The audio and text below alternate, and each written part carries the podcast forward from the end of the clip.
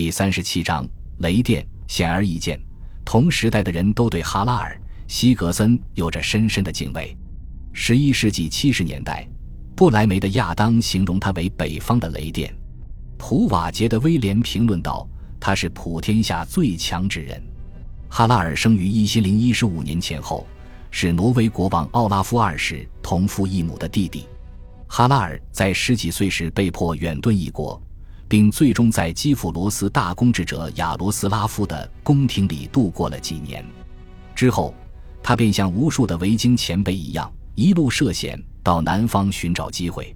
最终，他到达了拜占庭首都君士坦丁堡，并先后为几代皇帝东征西战，最终声名显赫，权倾一时，名利双收后，他于十一世纪四十年代中期重返斯堪的纳维亚。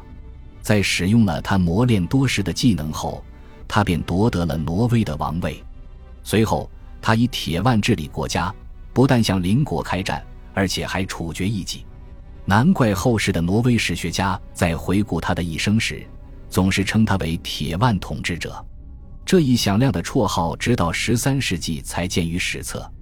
这一事实也提醒了我们，有一个问题不可回避。哈拉尔史诗一般的人生，或许给其同时代人留下了深刻的印象，但他们并没有用纸笔将其记录下来。这并不是意料之外的事。在很大程度上，十一世纪的斯堪的纳维亚仍是一个非基督教社会，大部分人都目不识丁。十二世纪末到十三世纪初的挪威萨迦首次提到了他的统治。而这些文献是在他们所描述的事件发生后近一百五十年所创作的，其中最著名的萨迦则是所谓的哈拉尔王萨迦。这一萨迦为冰岛历史学家斯诺里斯蒂德吕松所著，斯诺里是于一千二百四十一年，而该作则写于十三世纪二十年代到十三世纪三十年代期间。也就是说，这一萨迦是在哈拉尔去世后近二百年才完成的。既然这一文献的年代如此晚近，那么它的可信度又如何呢？从积极的方面来看，我们可以根据斯诺里的描述，认定斯诺里吸取了早期萨迦和一些口耳相传的故事中的内容。毕竟，他的记叙和这些故事都是那么相似。同时，作者斯诺里自认他的记载十分客观，在好几个段落中。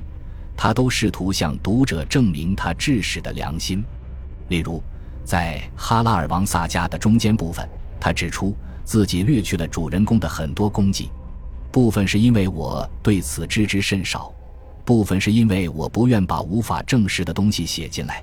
尽管我被告知过有关他的各种故事，也听过他其他的事迹，但对我来说，续写总比订正要好得多。我们没有理由怀疑斯诺里的真诚。但是，唉，我们还是不能像相信当时的文献一样去相信他的故事。对于其中的细节，我们就更要抱有怀疑的态度了。他对哈拉尔东征的描写就是一个例子。一方面，可以确定的是，这位未来的挪威国王的确去过君士坦丁堡，并在那里取得过功名。这是因为他的名字出现在了同时期拜占庭的文献中。同一文献也证明了斯诺里的另一个说法，即哈拉尔的确曾在西西里岛和保加利亚为罗马皇帝作战，最终获得了宫廷卫队长一职，只比皇帝低三个品级。但在另一方面，当谈及哈拉尔东征的细节时，这些当地文献则显示斯诺里频频出错，有时他弄错了事件发生的顺序，有时则混淆了关键人物的姓名。例如，斯诺里说。哈拉尔弄瞎了皇帝莫诺马库斯，但同时代的史料则显示，真正的受害者是前任皇帝米海尔·卡拉法提斯。这样一来，我们便可以对斯诺里作品的价值得出一个大致的结论：他在总体上是真实的，但是某些细节值得怀疑。除非有其他更为可靠的证据能够证明斯诺里所记录的细节是真实的，否则这些细节就都毫无用处。哈拉尔显然于一千零四十五年结束了他在东方的冒险，并回国。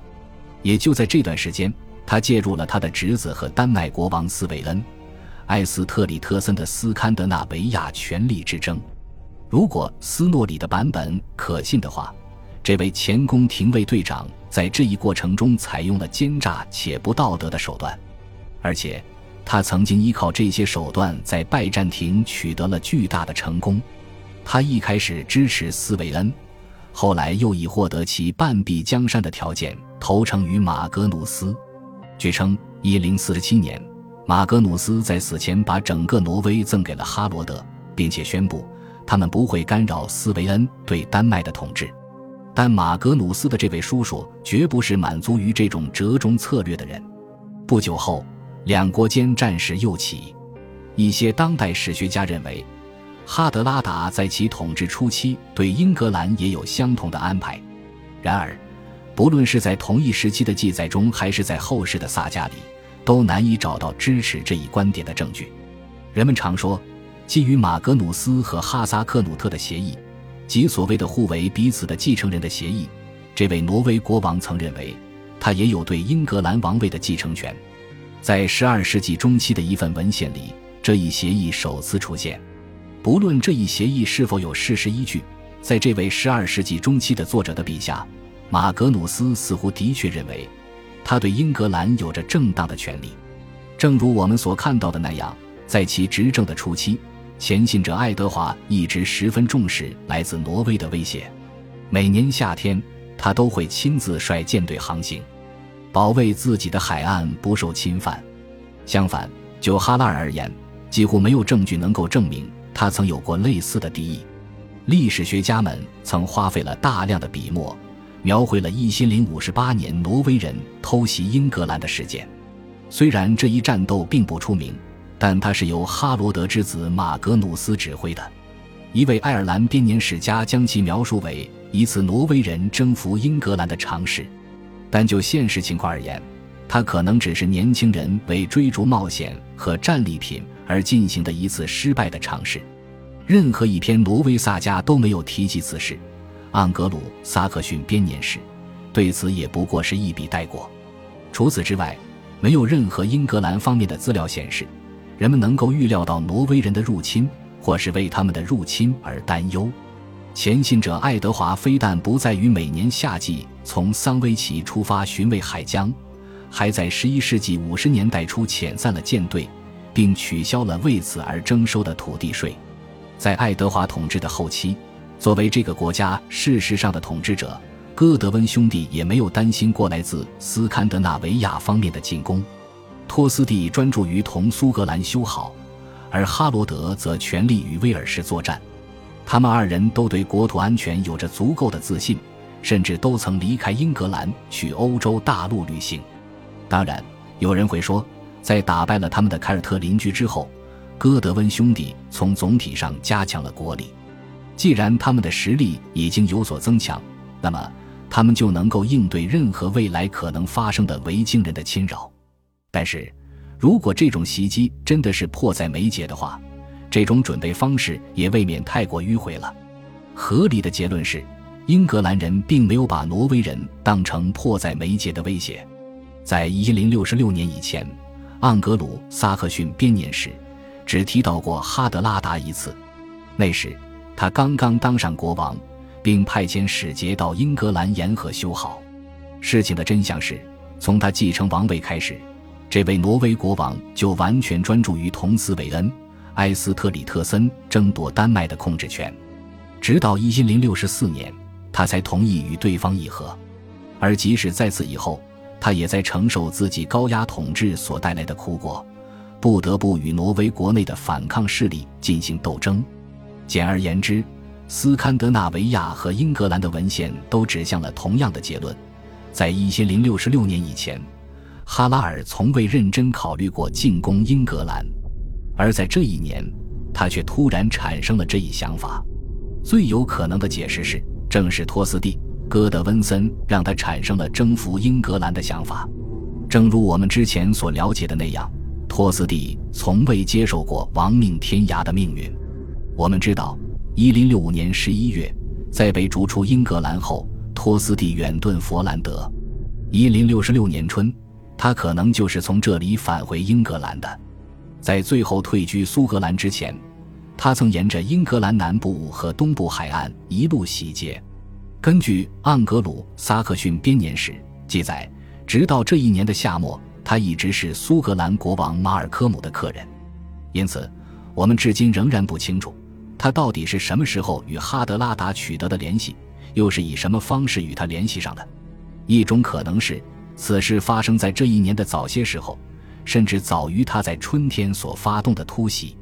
这正是斯诺里的说法。在其他的历史资料里，我们也能找到某些证据，能够给这一说法提供某些支持。例如，12世纪的英格兰编年史家若弗鲁瓦·盖马尔就告诉我们，那个春天，托斯蒂的士兵大多来自佛兰德。但他同时也说，有些船只来自奥克尼地区，而这一地区当时为挪威所控制。很多史学家据此认为。托斯蒂在一零六6六年的诸多行动是经历过缜密的策划的。从这个角度看，他最初在英格兰海岸的袭扰战非但没有失败，而且是一个聪明的举动，为的是把英格兰的注意力吸引到南部海岸，掩盖他在英格兰北部发动更大规模袭扰的意图。如果这种猜想成立的话，那么这一猜想的确会在某种意义上改变我们对过去一系列事件的解读。过去，我们将这些事看作偶然发生的事件，而现在，我们则认为这一切都在托斯蒂的掌控之中。据此，也有人可能会认为，在发动对英格兰的进攻之前，伯爵只不过是和哈德拉达达成了某种心照不宣的合作。紧接着，在那年春天的进攻失败之后，他再次转向哈拉尔，以寻求更有力的支援。感谢您的收听，喜欢别忘了订阅加关注，主页有更多精彩内容。